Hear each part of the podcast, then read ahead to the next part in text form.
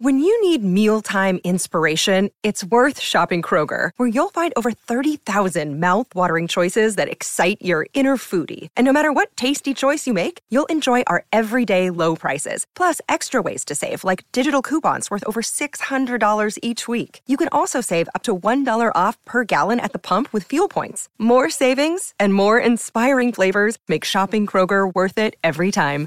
Kroger, fresh for everyone. Fuel restrictions apply. And right now, Thomas Hearns is an open book for Ray Leonard. Backs up against the ropes. This is one of the most unusual calls by a referee in the history of the sport. The first loss. A tremendous victory.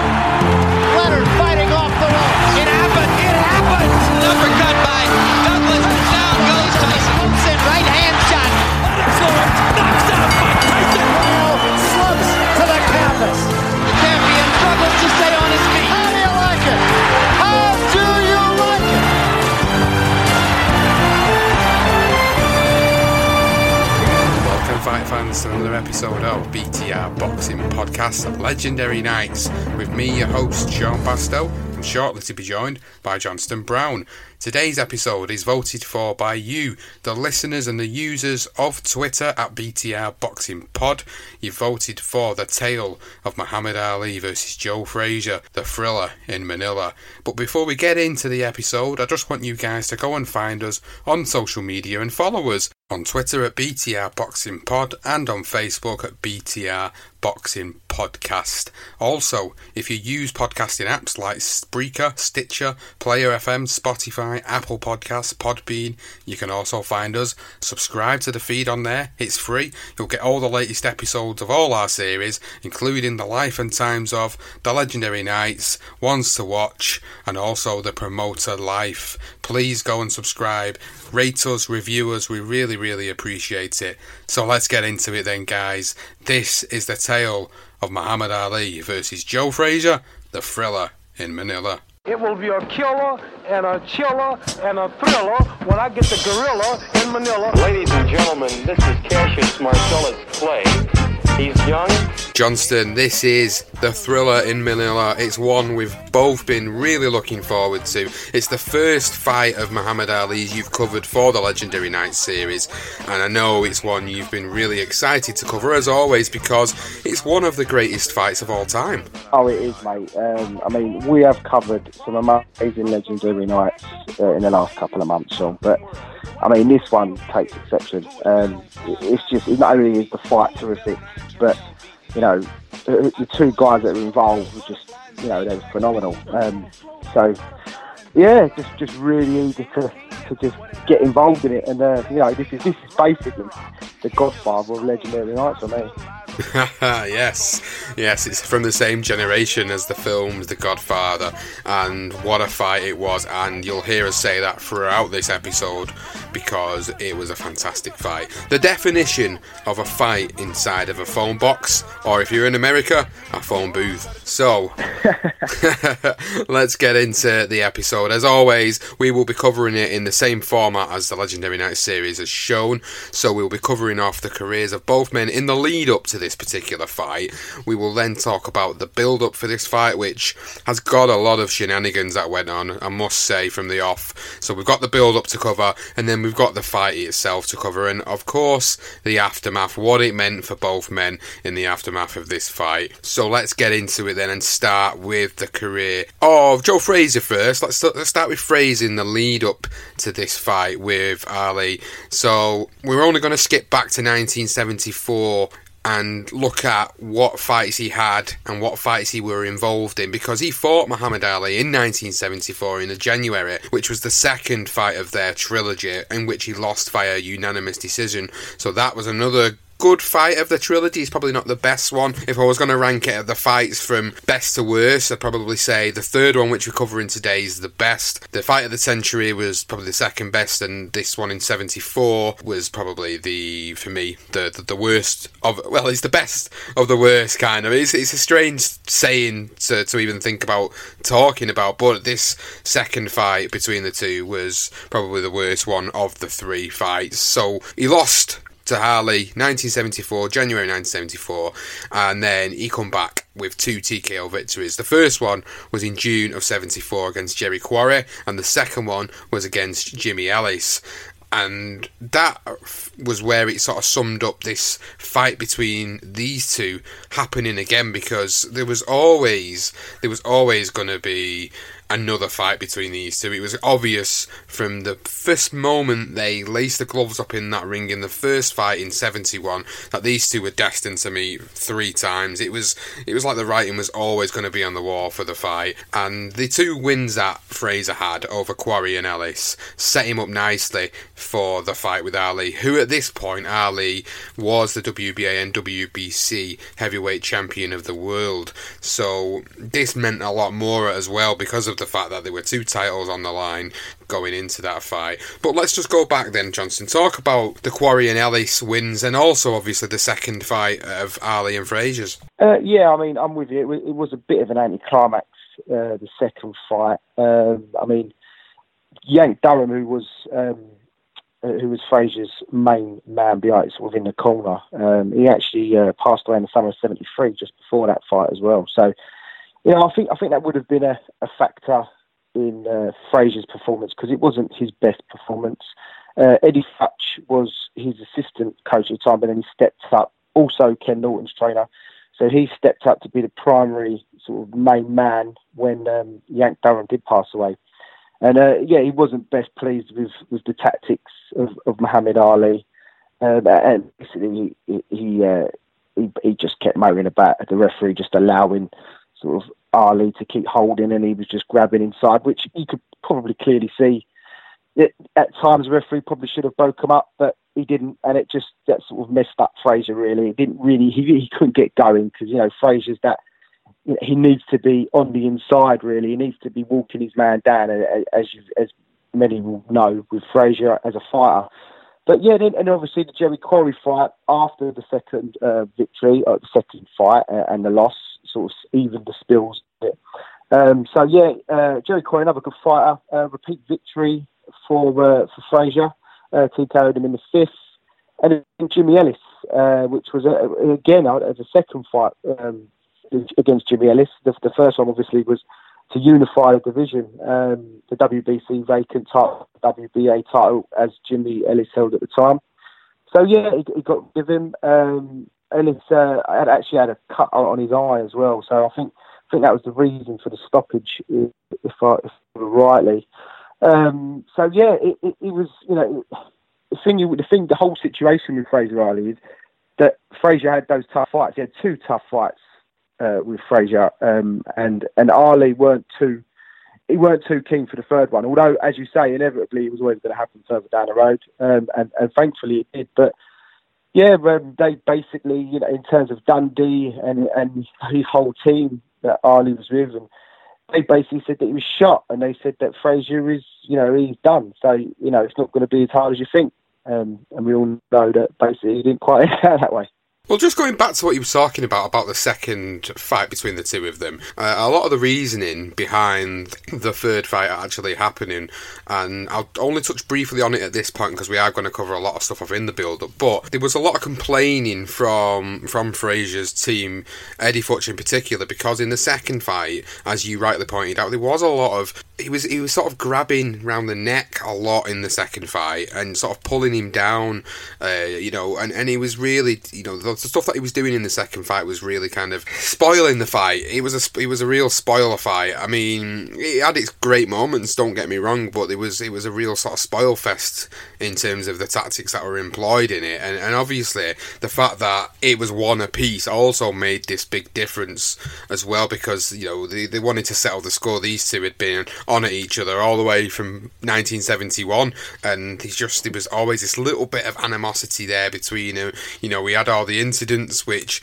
we've spoke about recently on the, the best boxing brawls episode, where in in the lead up to the second fight, obviously he was on the he was on the talk show where they were doing the rerun of the second of the first fight, and then they're slagging each other off, and then obviously Ali pulls Frazier to the floor, and they have that scuffle, and it, it was just always always destined to, to meet each other one more time. So Frazier gets the wins over Quarry over Ellis and puts himself into position fight Ali for a third and final time for the WBA WBC heavyweight championships of the world. So switching over to Ali then, obviously we, we all know the story with Ali, we all know where he was at the time. Thinking back to what his 1974 and 75 were like before the third Joe Frazier fight, looking at the fights that Ali were involved in, you've got to think about the, the second Frazier fight happened in January 74, and then he went straight into a big fight, which we've covered on Legendary Nights before. It was George Foreman, it was the Rumble in the Jungle in October of 74. So if you've not heard the Rumble in the Jungle episode, go back and listen to that one as well. That was an absolutely cracking episode and a cracking fight. And where he first employed the old rope a dope tactic against George Foreman, beating him and stopping him and knocking him out. So moving on, then he goes into 1975 in March and he beats the real life Rocky Chuck Wepner and defends the WBA and WBC heavyweight championships of the world and the reference to Rocky there is actually apparently Sylvester Stallone based his character Rocky on the fighter Chuck Wepner. If it's something you didn't already know, you do now. So he beats Chuck Wepner and then he goes in with a tough fight against Ron Lyle and then beats Joe Bugner in Kuala Lumpur, which is kind of setting the scene for this third fight with Joe Frazier because obviously it was over in Asia and the fight happened in the Philippines. That's why it was entitled the Thriller in Manila, of course. But the Kuala Lumpur fight was it was all about it was all about networking. It was all about bringing Ali to different places of the world because he was a global superstar at this point. So he beats Joe Bugner via unanimous decision, which then sets up the fight with Joe Frazier. So going back to obviously Ali's 74 and 75, thoughts on the fights with Foreman, Wepner, Lyle, and Bugner? Well, um, I mean, Chuck Wepner, as you say, yeah, he was the real, real life Rocky. Sly, obviously, in the crowd at the time, wasn't he? And he, he liked the fact that Chuck Wepner, this is basically no hope, it just gets cut to bits, isn't he? He's, just always getting cut. I mean, he got badly. Face got ripped apart by Sonny Liston. Um, we did a bloodbath that one, by the way. Um, and yeah, so uh, he actually, well, he didn't put Ali down. Ali t- took a slip, so he slipped over on his foot and went over Ali. So uh, a few people, I think the referee may have even thought it was a, a knockdown. I, I can't quite remember rightly, but yeah, Chuck Wepner, um, you know, it, again, 15 rounds for Ali. It was a pretty one-sided fight. Um, and then obviously the Ron Lyle fight as well. It, you know, it was a close fight. Um, Ali, before obviously he stopped him in the 11th. It was a very, very close fight in the first sort of four, sort of eight rounds, if you like. It's pretty even. Um, and then Joe Bugner, who was a young guy as well, Joe. Um, Joe Bugner actually fought Joe Frazier as well, not long before Frazier uh, against. Sorry, he fought Frazier before he fought Ali as well. So you know, Bugner was sort of literally their almost like their last, or they're both their last fights before going in to the uh, thriller in Manila, if I remember right. Oh no, not quite. This is the second fight, wasn't it, for Frazier? But um, yeah, Joe Bugner, um, a little bit underrated by the British public. It didn't really get behind him. He got a lot of stick um, when you know he went. A British fighter went 10, went 15 rounds with both of them, um, and, and, Ali was always very co- complimentary about Bugner um, and his and his performances, and he even said that with him being so young, that one day he's going to go on to be a world champion. But unfortunately, it didn't quite happen for Joe. But um, yeah, it was another good fight, another good performance from Ali. And it was just, yeah, it was it was just hotting up nicely for, for the main event. It was, I think, before the Bugner fight was more or less signed the deal, so it was ready to go. Um, and yeah, it, it, was yeah, that's it really. We was, was ready for the big one. We're ready for the big one indeed. I'm going to the build up of it, and the reason we've we've not touched overly on, on the careers of both men in the lead up to this fight is because of the build up to this particular fight. There's so much that goes on, and when I mentioned shenanigans at the start, I meant shenanigans. There's so many things that that actually went on in the build up to this particular fight. So, as you was alluding to, it was it was sort of near enough a signed, sealed, delivered deal, and the build up to it, we had the president of the Philippines, Fernando uh, Ferdinand Marcos. He wanted to hold uh, the bout in Metro Manila and sponsor it in order to put attention on the Philippines as a great nation, having declared martial law just three years earlier in 1972. So they managed to get this deal with Mr. Slippery makes an appearance back on the podcast again. Mr. Don King back. He was obviously the man behind this one, as always. In the lead up to the fight, as always, Ali and Frazier going at it. It was another another epic build up because you got another you got another monumental quote out of it. And in the in the build up to this one, we had Ali verbally abusing Frazier, nicknaming Frazier the gorilla. People want to see me and Joe Frazier. They still think Joe Frazier can beat me. They don't want to see me and Ken Norton. They don't want to see me and George Foreman. They want to see me and Joe Frazier, although George Foreman annihilated Frazier. And George Foreman will beat Frazier every day in the week. George Foreman will beat Ken Norton every day in the week. And I will beat George Foreman every day in the week. Right. But the fools still think that that chump Joe Frazier can beat me because he went the distance twice and it ended up on a close decision. I'm going to give him a real whooping, and I wrote a poem. Some of you heard it, but this is a little conscience. I got a little gorilla here. This is his conscience. I keep it right in my pocket everywhere I go. Right there. And I wrote a short poem. It says it will be a killer and a thriller and a killer when I get the gorilla in Manila. and he come up with another absolute fantastic rhyme which you may have heard at the start of the episode and it goes it will be a killer and a thriller and a chiller when i get the gorilla in manila and whilst he was doing that whilst punching uh, an action figure sized gorilla doll it just ah, it's just ali all over he, really knew how to, to get underneath Frazier's skin for sure. And and at this point, Frazier had been listening to this since 1971 in the first fight. So at one point, they were good friends. I mean, Frazier was was all part of. Uh, he he went even to see President Nixon, and he wanted to get Ali's license. You know, he he done a lot of things, even give him some money as well to help him um, during his exile from boxing at the time. But yeah, he, he, he loved to just wind him up, and you know, with with the first two, it was all about you know he was basically uh, an Uncle Tom, and, and he was white man's champion, um, which uh, really sort of did uh, annoy Frazier, and even to the extent where you know he was getting death threats because people jumped on the bandwagon, and his son uh, Marvis was actually it, sort of having fights in school because of it. So he really did know how to how to sell a fight. Um, and, and he, to be fair, in Ali's you know, in his ignorance, if you like, you know that he he wasn't from Frazier's background, so it's quite funny the things that he was saying about Frazier because you know he had a hard life, Frazier, compared to Ali. Ali, you know, it, you know, he didn't have anything even nearly as bad as the, what, what Frazier had in his life. But yeah, he, he, he did just love it. I mean, there was there was you saying that about that, that, that one quote. There was another one as well where he said, uh, "It may shock and amaze you, but I'm going to destroy Joe Frazier."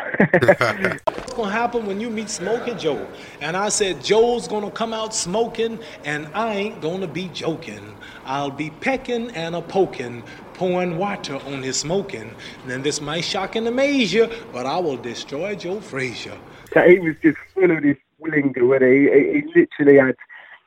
And he had his own problems. He had he had the problems with his girlfriend, where he you know he got he got caught. Uh, I think he was when he met the, the president of the Philippines. He had a, another woman with him, and then his woman, his actual wife, was back at home, see that she was with him, and he had introduced her as his wife, as his mistress, and she flew over in a hot rage, and she just went at Ali as well. She apparently went mad, and then the other, the, the missus he had, she ended up uh, disappearing and get caught. Caught, she got caught pictured with a Frazier t-shirt on. So uh, it was all a bit of a mess for Ali in terms of his sort of his family life, I suppose. But you know, he was a bit of a womanizer, Ali. But you know, he he and he, he sort of underestimated him. As I say, you know, the idea was was that Frazier was shot. So um, he he wasn't expecting Frazier to be good at all. So yeah, he, just loved to to basically piss off Frazier. And Frazier just he, he, in the end he was just vexed of it all. I think, and he was just he had enough. well, he was telling a reporter Ali that his pre-fight strategy was to get get him mad. So he was like, I like to get a man mad because when a man's mad, he wants you so bad. He can't think, so I like to get a man mad. You know, one of his one of his great quotes again. You know, he just. But that strategy had actually worked in his favour the previous year when he'd fought George Foreman because we'd seen the introduction of the rope a dope tactic, which has gone on in infamy over the years because of the way Foreman was pounding away and pounding away for, for, for all of the fight and just got physically exhausted. And Ali was just taking it, absorbing it, but then talking to, to Foreman at the same time and still still wittering away to him in the ring, telling him, "Is, is that all you got, George?" So it, you know that tactic worked beautifully for him in that fight. And at the time, everybody was thinking, you know, Ali's just getting his ass handed to him here. But then when he came back and the way he stopped Foreman was something to behold because nobody was expecting it. Nobody was picking Ali to win. Everybody was picking Foreman to win.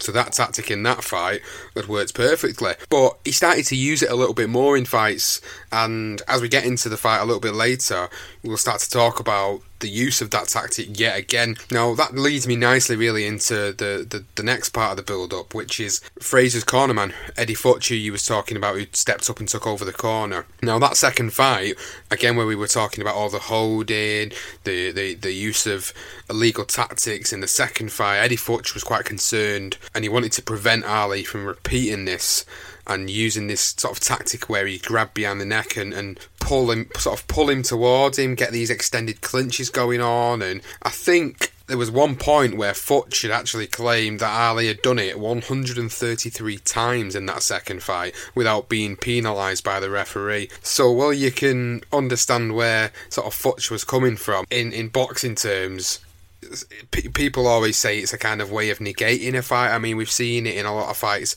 in this modern generation where a certain fighter will will spoil a fight in a certain way. I think Mayweather is probably the primest name I can think of where I remember quite a few of his fights where he'd use a certain tactics to spoil a lot of fights as well, and that's obviously what Ali was doing in the second fight with Frazier. But Futch as a result of this, he, he basically sensed a little bit of trouble was going on, and he thought, right, I'm going to do something about this now. So he, he moved to block the same referee who was in the Ali Foreman fight, which was Zach Clayton. So he decided to go to the mayor of Philadelphia, Frank Rizzo, and the mayor of Philadelphia says, we're not going to let you out of your duties as a civil service employee to go and referee that fight. So Futch had won that battle to stop this referee going over there. And he'd also warned the Filipino authorities that Ali was going to mar what was going to be a great event for the nation by constantly spoiling the fight and tying up Frazier illegally. So he recommended that the Filipinos got one of their own to do it and got one of their own referees to actually referee the fight. And that way, it'd look better on the country as a whole because it's their representation uh, that's actually doing the fight.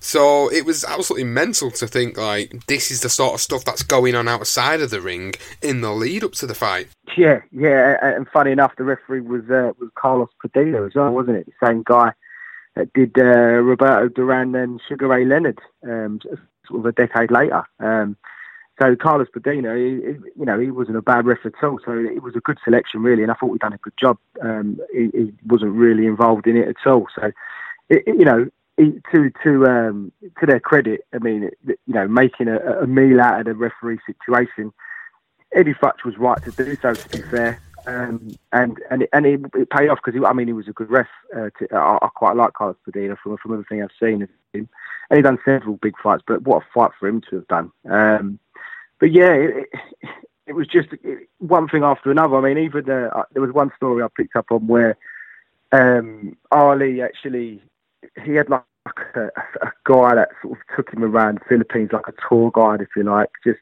if he wanted to go somewhere to take him there. So uh, Ali went, right, come on, let's get in a limo. Um, and he's gone, well, where are we going? He said, right, we're going to uh, Frazier's Hotel. And he's actually got a replica gun with him as well, Muhammad Ali. So we, they drive to the hotel and they're shutting up at the back, and sort of Frazier comes out with his entourage, and he starts literally shooting off shots from, from his replica gun. And Frazier and, and his team are running inside, thinking he's mad, he's going to kill me. Obviously, he didn't; it was a replica, but um, it was just those little things again where what, what Ali would do because he, you know, for, for, for Ali always knew that Joe Frazier was the toughest fight he'd ever had. Um, he will always he will mention other fighters, but Frazier was the guy that he had to get under his skin, and he was the reason why he did the things he did was because he was fretful Frazier. He knew that you know if Frazier's on his game, he's going to give him a hard fight. So if he could just do any little thing to upset the apple cart, he will do it. He done it in the first fight. He would he rang him up the night before. He'd ring him up sort of in front of the sort of press as well, and they'd make a big thing out of it. But there was a, a quiet conversation where he phoned up Frazier said, you know, are you ready for the first? Like, this is in 71, are you ready? And Frazier's like, yeah, I'm ready. So it was these little subtle ways of trying to get in Frazier's head. And as I say, like the replica gun and the, the guerrilla tactics, you're an ugly gorilla, and making reference to, to, to what he, he, he, looks like, and, and uh, he's dumb. Um, so, and although they really did affect Frazier, even beyond the years after, it, you know, he still couldn't forgive Ali because he was good friends with him. I know they had a good relationship before 71, and as I say, he helped him out and he, he wanted him to get his license. So, it, it, was these little bits that you know they, they really did add up. And and Ali, as I say, he had other things going on. I think he, you know in his corner they're telling him, yeah, oh, Frazier's shot, so you've got nothing to worry about. It's not going to be as hard as you think. And yeah, well, was he wrong? Well, Frazier was uh, a lot more vocal in the build up to this one. He, you know, you could see in previous instances he got really, really frustrated really quickly, and he'd either end up trying to get involved in a scuffle or he kind of walk off, as we've seen, you know, on, on, on the show that he was on, where he just walked off the set after they had a little, a little bit of a scuffle on it. But his, his team were also quite vocal in the lead up to this fight. Futch and his assistant George Benton believed that the key to winning the fight would be for Frazier to persistently attack Ali's body, uh, including punches to the hips when when Ali effectively covered up his torso along the ropes. So George Benton said in the build up to this, My expression to Joe was what you've got to do is stay on top of him and hit this son of a bitch anywhere. Hit him on the hips, hit him on the legs, you hit him anywhere. And Frazier himself, he was also coming out with some quotes that you'll probably remember because I think it's I think these quotes have actually been in films. Uh, so Frazier comes out and says, "If you kill the body, the head will die." Once I've stopped your organs, when those kidneys and liver have stopped functioning, he can't move so fast. The organs in his body have to be functioning. If you slow them down, he cannot do what he wants to do. So there you go, Frazier and his team were a lot more vocal in this one. It was it was everything had to go into this one. And so much so that the Ali camp had used their championship leverage in the negotiations and they'd won a couple of good points. Now, we've seen this quite recently with Vladimir Klitschko and Tyson Fury with the, the, the padding under the ring and the size of the ring, and this was no different way back in 75. The, the ring size of 21 feet allowed the ability for Ali to move and circle the ring if he chose to do so, and it'd also be able to allow him to use his lateral movement and the boxing skills to his advantages. So he got the, the size ring he wanted as well, and, and more significantly, he also got the preference for the 8 ounce gloves as well, which was smaller and a lot less padded than the ones used in most heavyweight fights. And them 8 ounce gloves are, well, you think of MMA and you think of what they are. I think MMA are like, what are they, 6 ounce? So it was only one step up from what they were in MMA. Yeah, yeah. It, it, they, they, again, once again, um, they, they, you know, being a champion, um, they're the sort of, you know, those those little touches um, were working in Ali's favour. I mean, you, you mentioned the size of the ring and the gloves, etc. I mean, even down to the arrival in Manila. Um, Ali plane arrived in sociable hours. He was greeted with thousands to a hero's welcome, whereas Frazier sort of arrived early hours in the morning and was greeted to no adoring fans whatsoever. So you know, it, again, it, uh, you know, these uh, Frazier even mentioned that you know that was that was purposely done. Um, and they're probably right. Um, with, with Ali then sort of gate crashing as well in, in Frazier's training, first ever training session, shouting sort of obscenities, disrespecting the former champ.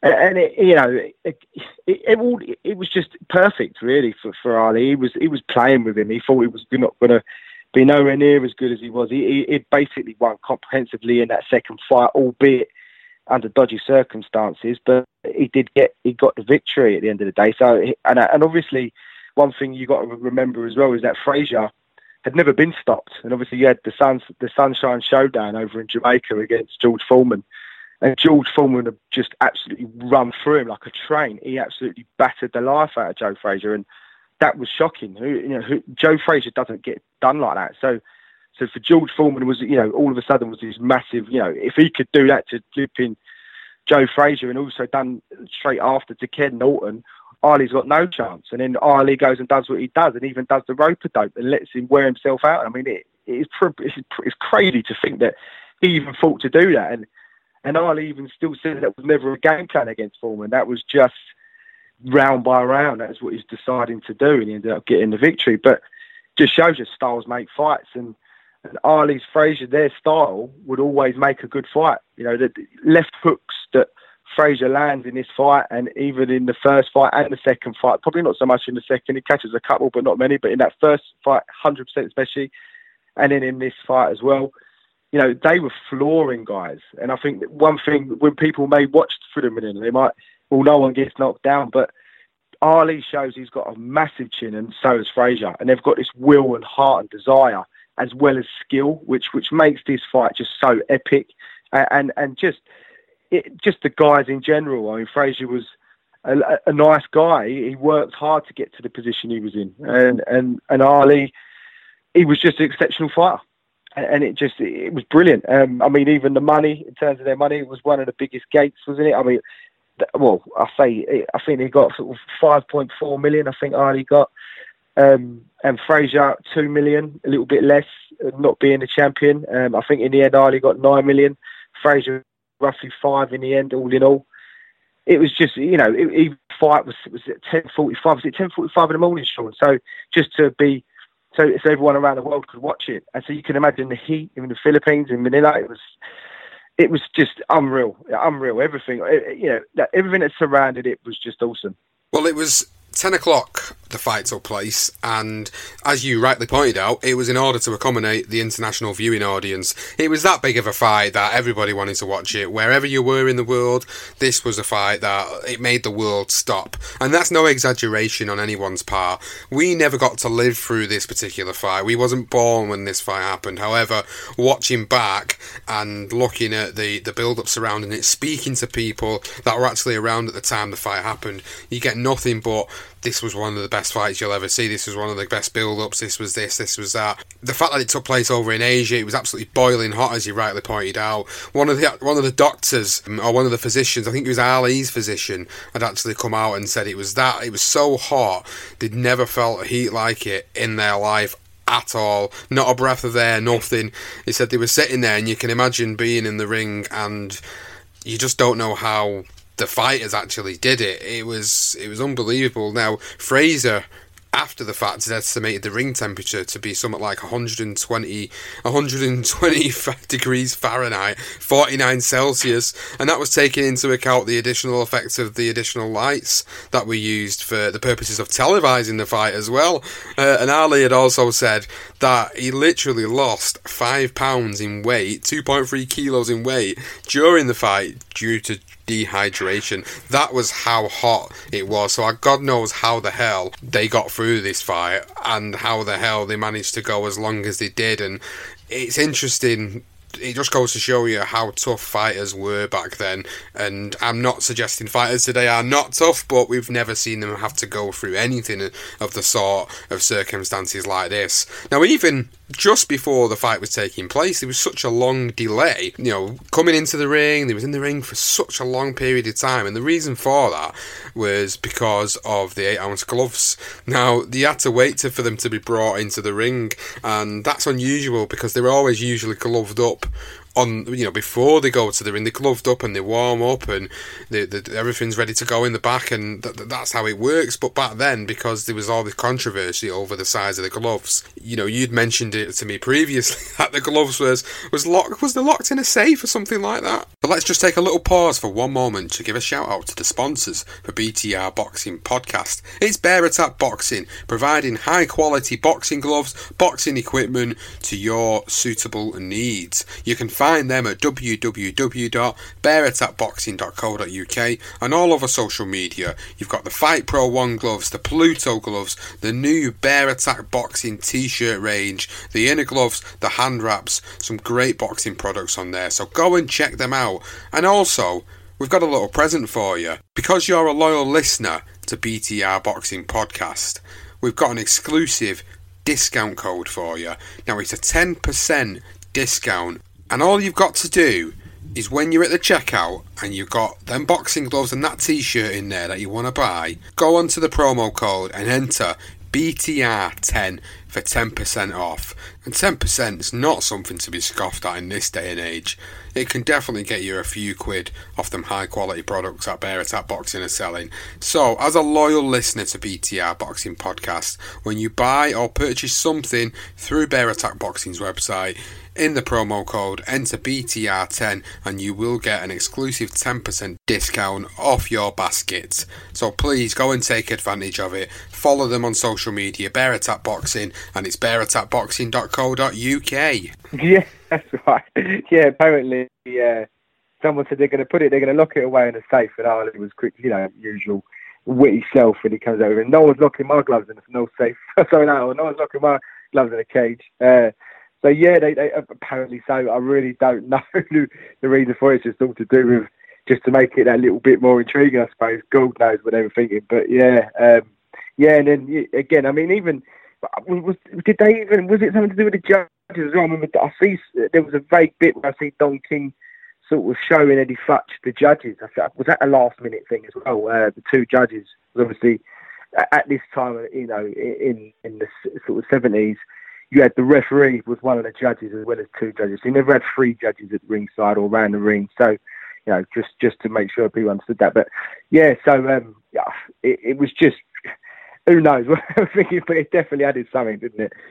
It certainly did, and even up to the point where both fighters and the cornerman came to the centre of the ring for the referee's final instructions, Ali couldn't help but have his final little jibes on Joe Frazier, telling him you don't have it, Joe. You don't have it. I'm going to put you away. And then Frazier, as always, just smiled. Two words, we'll see. And the fight got underway.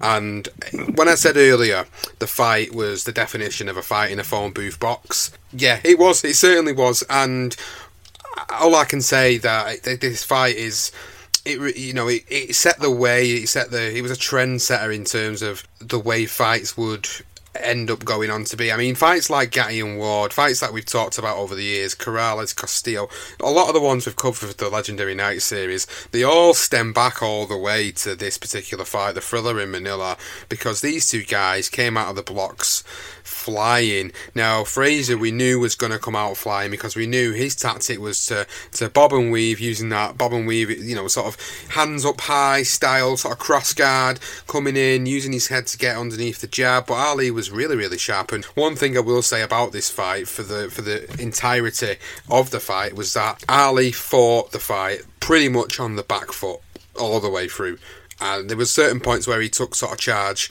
of the fight or took centre ring of the fight, but most of the fight itself was actually fought on the back foot from Ali, which is what I found quite compelling because when you watch back through the first few rounds of the fight, what you see is the rope a dope tactic. You see it again, you're starting to think to yourself, this is what he did against Foreman. Uh, he's trying to do the same thing to Frazier, but I don't think Frazier's dumb enough to use, you know, the make the same mistakes that, that Foreman did, you know, knowing that Foreman got really, really tired, and especially, you know, with that intense heat that they was talking about at the time. So Frazier's coming out, he's he's getting underneath, he's trying to throw that big left hook, he's trying to get on, he's trying to work the body, but Ali's fighting back, his counter punching was was absolutely sublime in this fight, and you know, it's something to behold. And he used a tactic which went on to be employed by Sugar Ray Leonard where at certain points of the fight in the you know well certain points of the round he didn't seem as active. He seemed like he was just sort of letting Frazier come in back him onto the ropes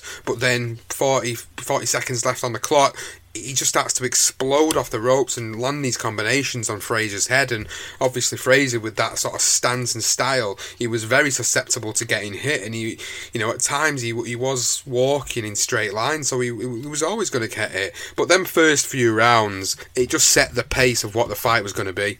Oh yeah, I, I mean, you've you've hit the nail on the head. Um, Ali, you know, one thing I noticed with, with, with Ali was that they came out with his high, his, his hands quite high, uncharacteristically high actually. I've never seen him with his sort of, he comes out fast hands, centre ring, flat footed, and, and he unleashed his flurries of combinations on Frazier. And, and Frazier was sort of, as you say, he was, he was getting low and he was ducking in and he was trying to get under that jab to work the body, but it was just a little, it wasn't low enough. So, so at times, Ali was, was hitting him at will. Um, and then, you know, Frazier had to take one to give one. Um, but you know, every time he did try to to, to get in close enough, it just it was just out of range again. Um, it, none of the none of the shots really, in the, especially in the first round, really affected Frazier in any real way. It wasn't until sort of the second round um, that, that he catches a, a, a big right hand from Ali. Um, that sort of it sort of stag- I wouldn't say it staggers him. It sort of just wobbles him slightly, I suppose. He keeps coming forward because Frazier just, you know, is that will and that heart. He just he kept bobbing and weaving and trying to get under that jab. Just continually went that way. Um, Ali kept his distance, as you say. He was, you know, he, he was throwing counter shots. Uh, Frazier just kept eating these shots up to the head. Frazier kept still going to the body, and as you alluded to earlier, Sean, what he was looking at was was was he working that body, hitting the the the the, uh, the hip and, and the body, and and just basically stopping Ali. And in that heat, eventually, he's going to take his toll, and it, you know it did. Um, but Ali again, you know, he would just. You know, I think it's the third round where he actually, you know, that was when he went into the corner and he and he went up against the rope. So for the first couple of rounds, basically in the middle of the ring, and he's he's just throwing shots, and he was never going to keep up that that that same level of sort of high intensity. So he backed into the ropes. And as you say, Frazier's there trying to get in on the body, and then Ali was blocking him, and you know he was doing exactly what you, what he was what he does in his rope-a-dope sort of tactic, and then he just bursts out of nowhere and he starts throwing, starts throwing fast hands, and it just it was just outstanding to see, and he was just letting his hands go, and Frazier just couldn't. He was just getting hit at will. So definitely, them first three rounds were big rounds for Ali, and then even in the fourth, again, I thought he was he he, he, he was brilliant in that, and he hit him with a perfect left hook as well. Well, the referee that you talked about earlier, which was Carlos Padilla, actually said after the fact that when he was refereeing the fight, during the fight, in particular, in particular, uh, I think it was the third or maybe the fourth round, he was saying Ali was still saying stuff to Frazier in the ring. So I've got a couple of quotes that apparently this is what he said during the fight. So he would say ah one, ah two, and a three, and then he's also quoted as saying "Jack be nimble, Jack be quick, Jack, jump over the candlestick. Is that all you can give? Come on, you ugly gorilla, hit me. and he's just he's just he's just a typical Ali. I mean, you know, I'd love to have been a fly on the wall. I'd love to have been there and, and to be able to witness that taking place live because it just to, to, see the true greatness of, of these two fighters. It was you know it was amazing. And when you read all this stuff and you hear about it, it's, it just makes you feel so much more compelled to say, oh, if I had that time machine, I could go back and watch one of them fights live. Which one would you watch? Oh, this, oh, this, this, is this is one of them, isn't it? Brilliant. Well, I mean. I mean, even the, the first one was, was fight of the century, as they said, and it was a fantastic fight. And, you know, if anyone watches the maybe just watch for the viewers is watch the the first one, the fight of the century, and then watch the second. And you know, even in those first four rounds, the pattern was virtually identical. I mean, the only difference was with that sort of although Frazier was the aggressor and Ali was countering, the only difference was it was very one-sided those first four rounds. Whereas in in uh, in the first one, it wasn't such. It was it was much more tighter, and, and Frazier was doing a lot more. He was getting lower. I think that's one thing you would see. I, for me, when I was I've watched I watched the fight century and I watched the third one, and uh, Frazier's just lower, and, and he really manages to whip that left hook in when he's going to target into the body. But uh, it's just unreal when it. I mean, Ali in that fourth round again, you know, he continued to fight off the ropes and just pick Frazier off at will, and he just the way he could just manipulate and, and mix up his style, Ali. I mean, it, it, was brilliant for a heavyweight. It, it's unreal. He, he, he changed his style completely compared to the style we see when he fought Sonny Liston when he was that young, brash kid who was bouncing around the ring, and he just adopted that rope and it, but he used it in such a way that he, like like you say with Leonard, what Leonard would do is he would just have those bursts for like 40 seconds, and that'd be enough to win a round. Um, and that is basically what was happening in those first four rounds. Ken Norton, uh, what is the difference between the punches Frazier was throwing when Ali was playing rope-a-dope and covering up on the ropes, and the punches that Foreman uh, threw at Ali to no avail? Well, I would have to say that on Foreman's punches, they were more roundhouse punches. Joe's trying to pick his spots. He's trying to go between the hands. He's trying to go behind the elbows, between the kidneys, and this is bound to have a telling effect later on in the round if the fight goes that far. This um, is when uh, Ali puts on the rally towards the end of the round. That's right. Frazier cannot match hand speed with Ali, so his best bet is to try to stay inside. And Ali starts throwing, is either tie him up or push him toward the ropes. I noticed that Ali missed a lot in that round, as though he were over anxious uh, to a certain extent, he had played so much in the round, and toward the latter part of the round, always in the last 15 or 10 seconds, he tried to throw a big flurry. So we get into the fifth round then, and Frazier's starting to get his timing, he's starting to get his rhythm. Uh, his bobbing and weaving's pretty much spot on at this point. He's able to avoid all the oncoming fists of the champion and then for the first time in the fight, he started to land some solid left hooks to Ali's head. He spent who spent much of the you know the, the, the time of the round on the ropes. And according to Angelo Dundee, what he was quoted as saying was this was the worst thing he could do because making Joe pick up momentum where he could drive those shots to the body. Ali Ali's method of sort of self defense uh, had also worsened as well, notice- noticeably in this round as well. Uh, one of the boxing journalists who was at ringside, Jerry Izenberg, uh, said somewhere in, in, around the fourth or the fifth round, Joe had hit him with a right hand. I didn't think Joe could tie shoes with his right hand. and he also says, he also says, uh, and Ali also pulls back and says, "You don't have no right hand. You can't do that." And Bing, he hits him with another right hand, and then obviously Ali, uh, you know, at this point, starting to think, "Shit." I'm in a fight, and his guard's starting to visibly lower as well. And you notice around about this round where the, the, the, body shots were starting to take the toll a little bit actually because he's starting to drop his guard a little bit, which is what was leading Frazier to get through and land some of them great left hooks. And as soon as it jumped into the sixth round, as soon as the, the bell rang to the sixth round, Frazier landed an absolutely huge left hook, which thudded against the right side of Ali's face, and it knocked knocked him back. It sort of staggered him back a little bit by the force of the blow, and he sort of landed back into the ropes. But strangely enough, although it looked like it was an absolute thunderous shot, he bounced back off the ropes, and you wouldn't have even thought that it had had an effect on him because he didn't seem dazed, he didn't seem groggy. He still, ca- you know, he still carried on trying to sort of show his bravado, but you could sort of tell in in a roundabout way he'd gone a little bit stiffer after the back of off the back of the shot. But he just he had this amazing poker face in the ring, Ali, and, and this was another example of it in that sixth round. So if you watch that sixth round back, you'll see the, the left hook that's landed and you'll see him sort of go back, but then you think to yourself, no, no, no, no, he's fine. But then you sort of see how it visibly affects him 10, 20 seconds later you know the sort of after effects of that shot was quite you know it's quite evident in the fight. But it was another big round and uh, I think it was quite a big round for, for, for Frazier as well because he started to really get through uh, and get a lot of shots on Ali. And this is where you know we started to see the turn of the tide a little bit. It was more about Frazier sort of trying to get through and land them shots, and this was sort of the, the, the, sort of tick over round where I felt actually this is where he's starting to turn the fight. Definitely. Uh, I mean, that, that left hook that you just you mentioned in the six, some experts actually say that was the greatest left hook that Frazier ever threw. So,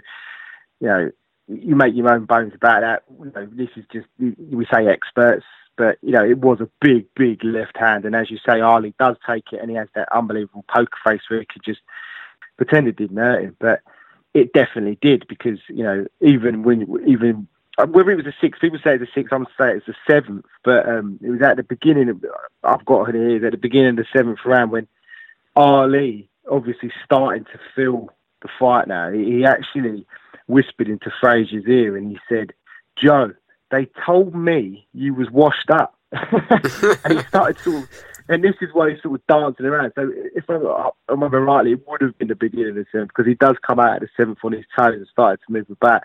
And then Frazier comes back with they lied, and then just throws a solid right hand, as you say, that right hand again. So, you know, they they were having the war of words in the middle of this fight, and and it was probably sort of as you say, the tide was definitely turning from from that fifth, um, where all of a sudden when Ali was backing off, and then Frazier's sort of just started really getting closer, and that guard was slipping, wasn't it? It wasn't as tight as it was, and and Frazier was finding his his shots were finding his finding a target basically.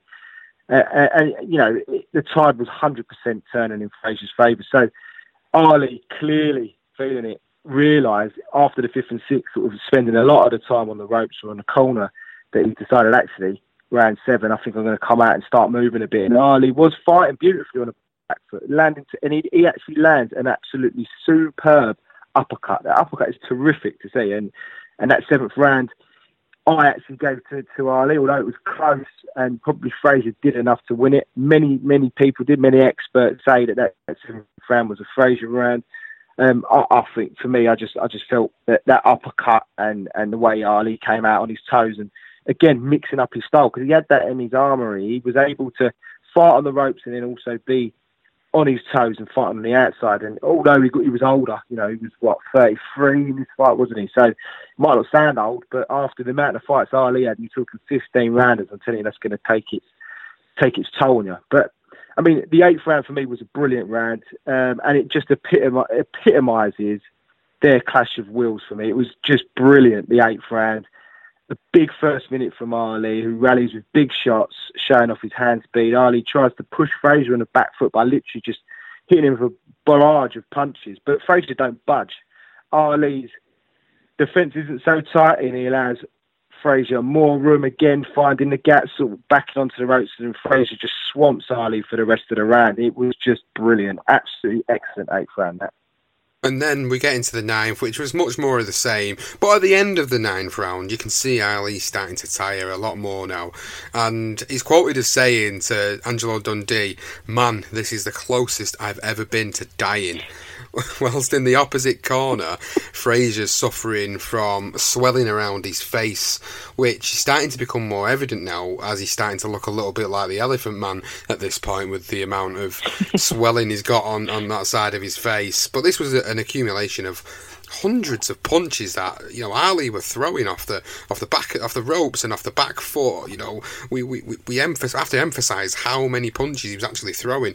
Maybe we don't do it that much justice in that respect. So when you do go and watch the fight, or if you've already watched the fight and you're listening, you'll you'll know how many punches were thrown by Ali. It was unbelievable work rate in that fight from him, regardless of how tired he looked. The man had an unbelievable heart. Both men had an unbelievable heart in the ring. But that swelling starting starting to, I think, have a little bit of an effect now because for Frazier, something that we'd never touched on with Frazier is actually he was nearly blind in his left eye because of a training accident in 1965. So it was a pretty bad development because it was on the same side as as that eye. So it was starting to affect his field of vision a little bit and the fight then continues we're going 10th and then 11th and in the 11th round I think where we start we get to see where the tide is starting to turn more back to Ali's favour now. I, think Joe Frazier had had them sort of middle rounds, he got his success, but then Ali was always there. He was always throwing the punches. He was always landing. Both men were landing. You know, both men were getting the success. That's why I always refer to it as a fight in a phone box because they both had success throughout every single round. However, at this point, the 11th round, it starts to turn the tide a little bit, I think. And I think when you watch back on the fight, you can see where Ali he's landing quite frequently. And Eddie Futch is basically saying to Frazier in the corner, What's with this right hand business? What's going on? so Futch had, had, had, basically told him to try and stand more upright when approaching Ali rather than continuing his usual bobbing and weaving style, which I think was probably a bad bit of advice, really. Yeah, I, I think completely. And and the funny thing is with with uh, Eddie Futch, I mean Eddie Futch actually came in and he actually was he assisted that bob and weave. So that's that's interesting. Uh, he was one that that basically that was a good defensive mechanism for Frazier because you know he didn't go too many rounds to be fair, because he was knocking guys out with that just unbelievable left hook. But that's interesting that Eddie said that to him. But you know, I suppose he sees something in and he felt that you know, with with Ali tiring, maybe it was his best bet. Um, but yeah, I mean, I mean that eleventh again, it, the fight become a savage war sometimes. I mean, I was watching the eleventh round, and you know, there was it was, it was just it, they called it the thriller Manila for a reason. It was a thriller. Um, Ali was piling the pressure on, and you know, rightly again, where you you mentioned with with Frazier back in '65 with a training incident where he was partially bright, blind in, in his left eye, and just just going off off the fight here, it was actually uh, he went to medical in '65 and he covered the the good well, he covered the bad eye, and then just sort of read the letters on the wall, and then when the doctor turned his back, he just used the same eye again when they thought they switched eyes. So, but I don't know, you could never get away with that today. I mean, the medicals back then were a lot easier to pass, obviously. But yeah, obviously, really, he's, he's, he's basically impaired going into the 12th round, Frazier. Um, but again, you know, as you say, Ali, the momentum's clearly changing because because he's just Ali's hitting him at will.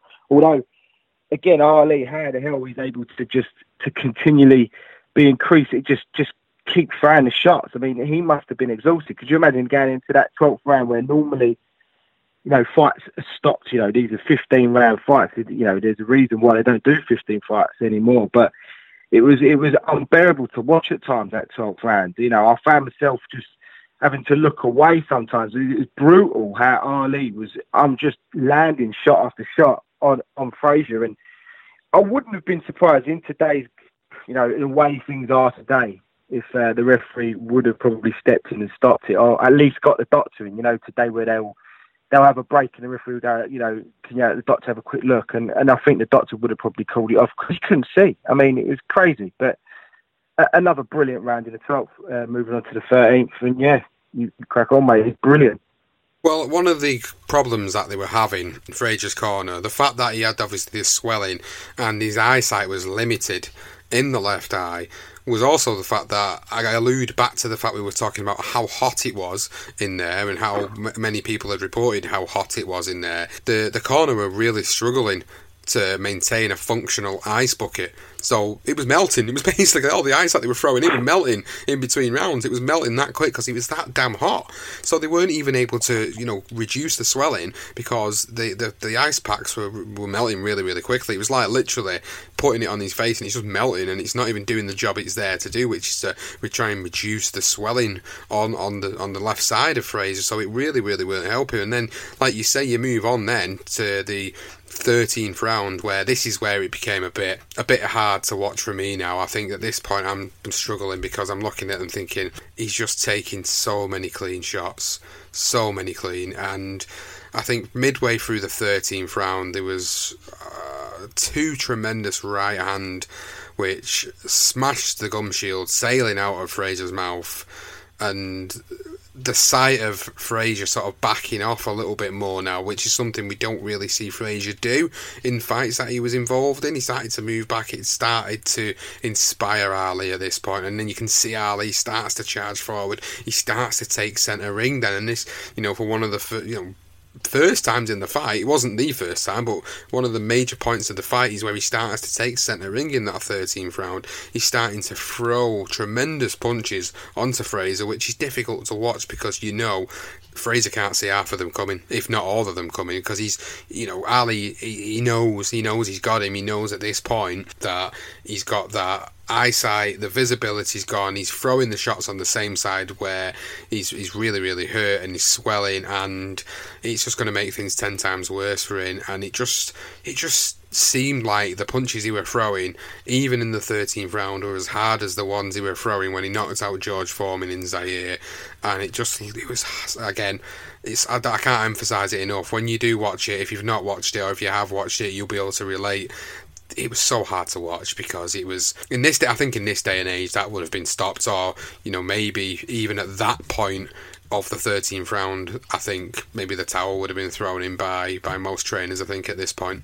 I think I think so. Um, I, I, mean, the the unbelievable will from Joe Frazier to, to withstand what he was taking, and, and that, that wonderful right hand when the mouthpiece come flying out and flew into the crowd was a wonderful shot, and you, wonderful shot, and you could just see Frazier's legs dip as well after several lefts and rights.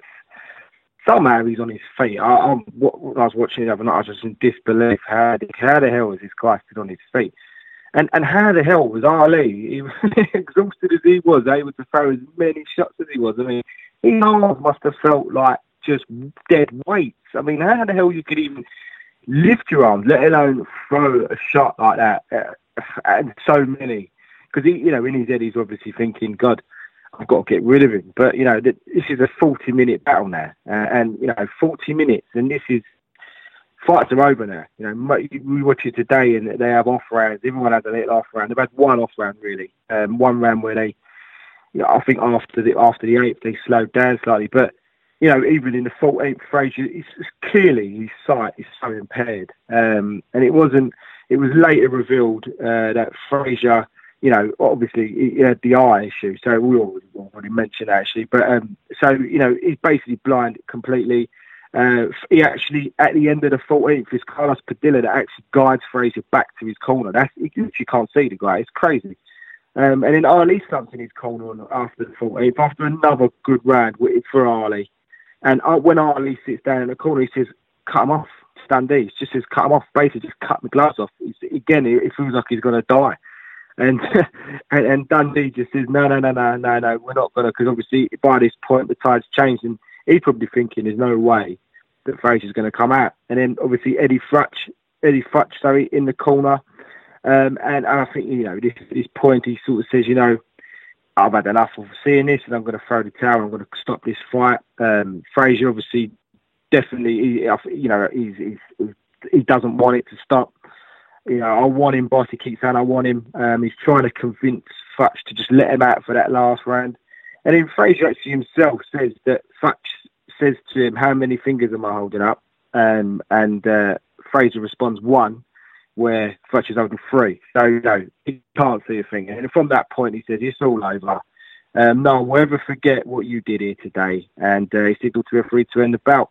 But you know, Ali, literally, he, I don't think it could have even come out for the 15th. He was exhausted himself, um, and literally as he stood up, he collapsed because he was just exhausted with just heat exhaustion and and just the fight itself, um, it, they were both completely spent and they put on an absolutely amazing spectacle. And Eddie Futch was absolutely right. No one will ever forget what both guys did that night. Just, just a question. Did you have any doubt about winning at any time? Well, round 10, I was surprised Joe had so much stamina. As surprised as Nsubi was. And if I didn't have the condition, I know I would have lost. It was too much pressure. I think he deserved a, a lot of he is the greatest fighter of all times next to me. Except for me. No one will ever forget it, and this is why we get podcasts like this, legendary nights, because we get amazing nights like that. Now, Ali later told his biographer, the, the Thomas Hauser, the great Thomas Hauser, uh, Frazier quit just before I did. I didn't think I could fight anymore.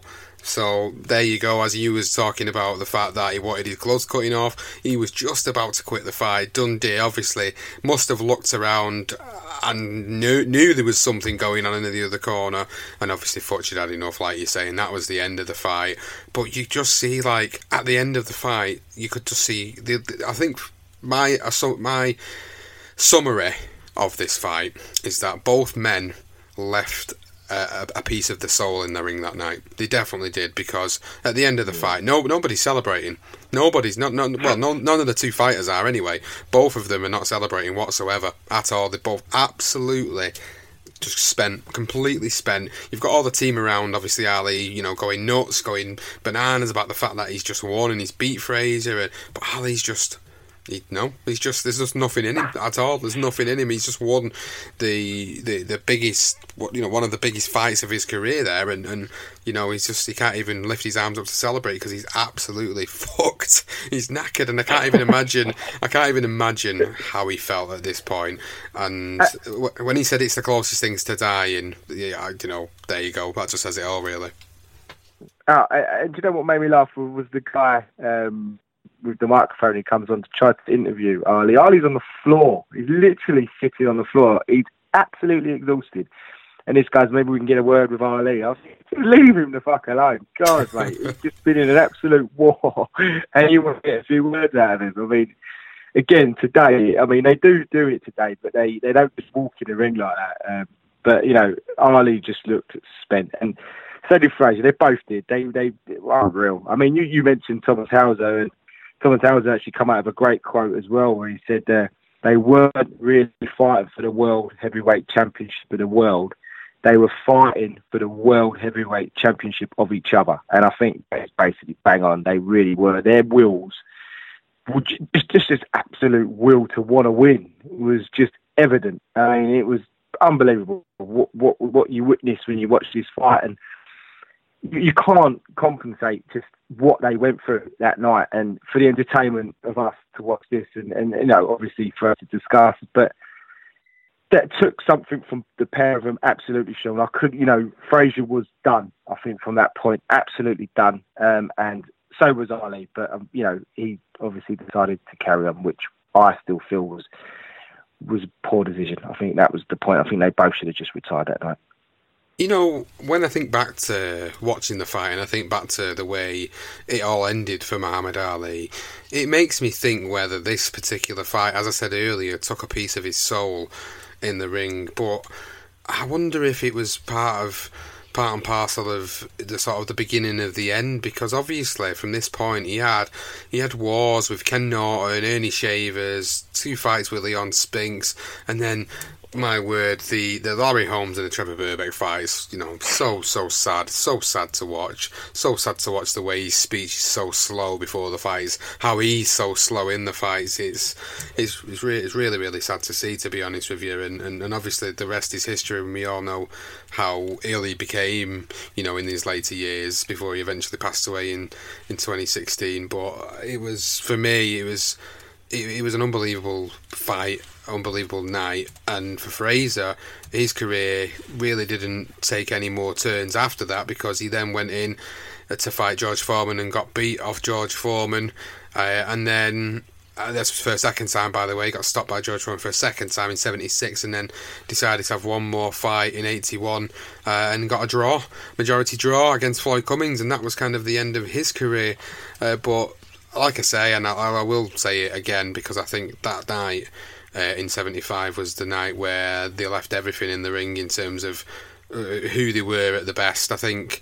I think after that, I don't think they, they, they. I mean, people might argue this fact, of course, but I think that was where they were both at their phenomenal peak primes.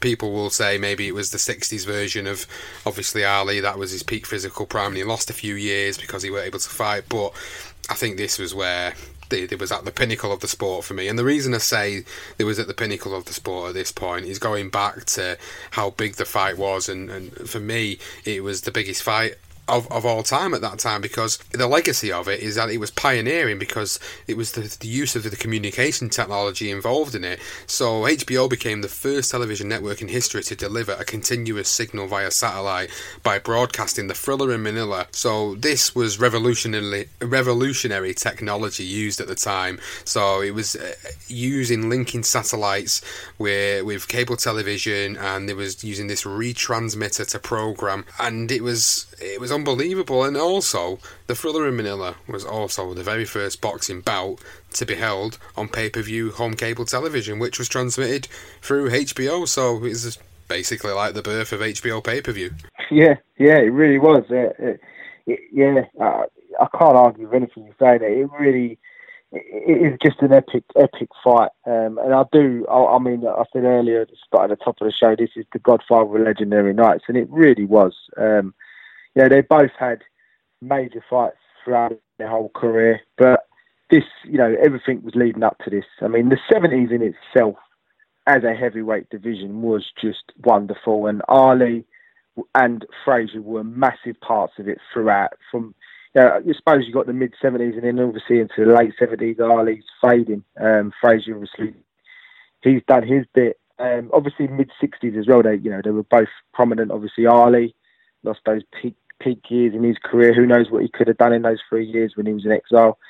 But you know, they're just what they what they put on was, was a masterclass. And you know, from the first very first fight in 71, you don't want to go too much into it because you never know, it might come back up soon for a legendary night, that first one, because that was so big. I mean, that, that first fight, you know, they, there were discussions about literally having that fight in a plane. I mean, that is no exaggeration. Somebody put molded a plane together and put a ring in it with a few seats, and they were going to try to get that fight on in an aeroplane, and that was something they really thought about. It's it's unbelievable to think about, but that was the seventies, and you know, you got, we had the moon thing the other night that was on, and you know, that was that was the sort of crazy thoughts and ideas they were coming out with. But two, these two guys were brilliant. I mean, they were sensational, um, and, and you know, even just just from from the from the 1960 with Ali, for instance, just jumping back a little bit, but in 1960, you got to think Ali won regional Golden Gloves, he won national, he won the US Olympic trials, and then he won a gold medal all in 1960. Within four years, he was world heavyweight champion after beating Sonny Liston. It's unbelievable. And then he had this crazy exile when he comes back, and then in the 1970s, he, he does what he does against Foreman, which is almost pinnacle, almost the same as what he'd done to Liston, where people just writ him off. And then he comes up, and then Frazier has this brilliant fight with Frazier. Um, so yeah, it's a brilliant trilogy and, a fantastic rivalry. It is a rivalry that will go through sporting history. One of the probably most prominent sporting rivals in boxing, even in sport. Uh, and it, it, was just a, it was great to watch these fights back and and to just look back on all all the build up and the fight itself.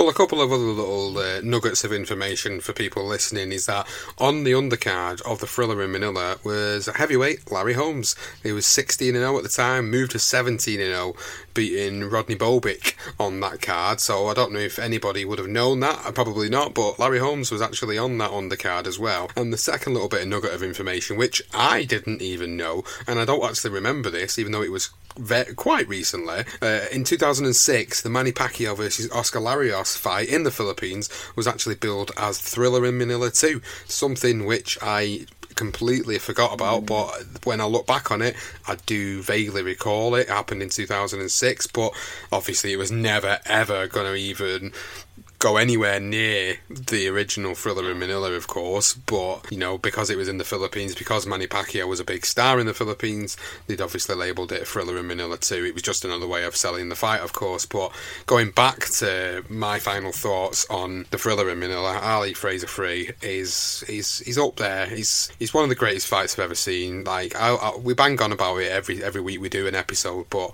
you know, this kind of stands out as one of them for me where there's so much behind it all the build up to it, the animosity between them, the history between them, the, the, the heart and desire and the passion they both shown on the night.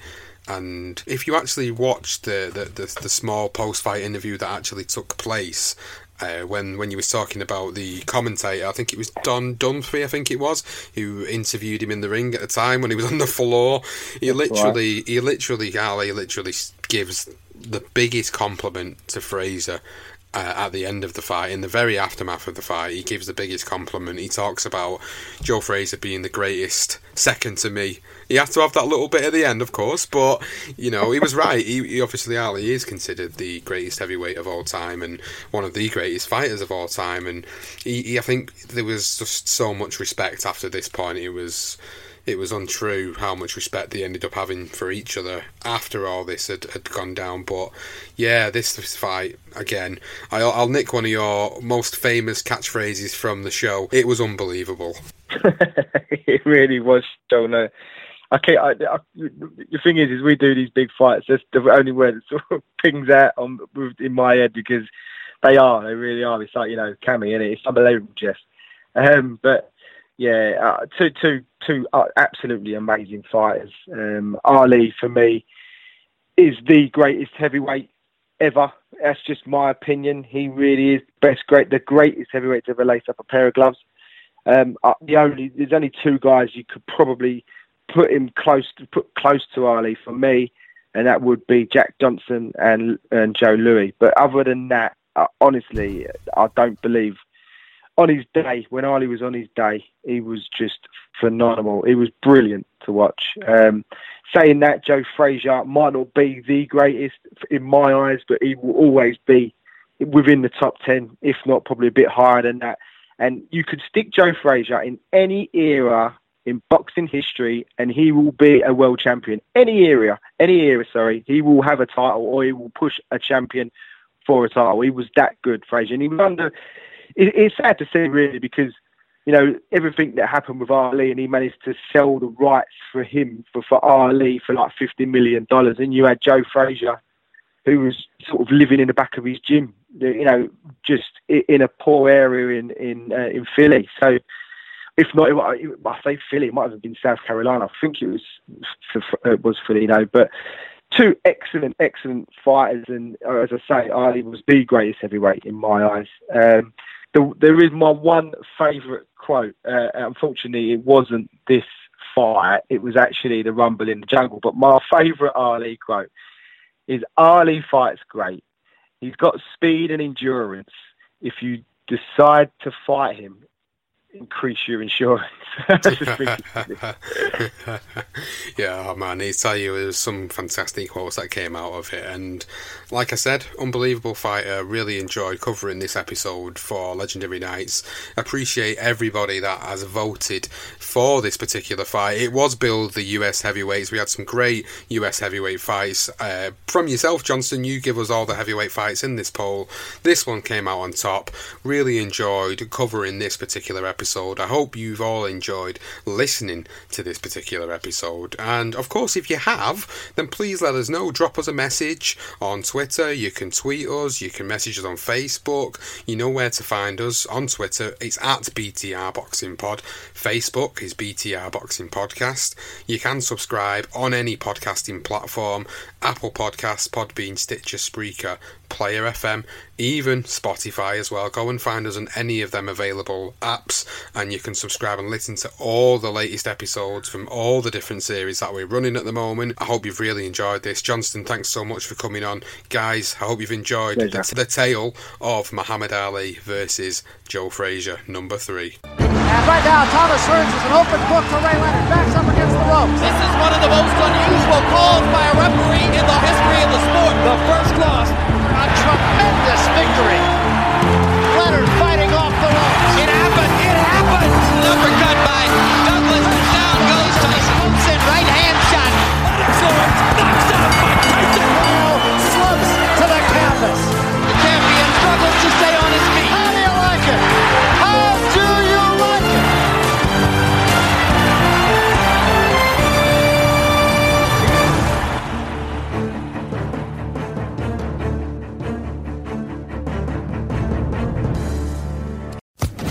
Social Podcast Network.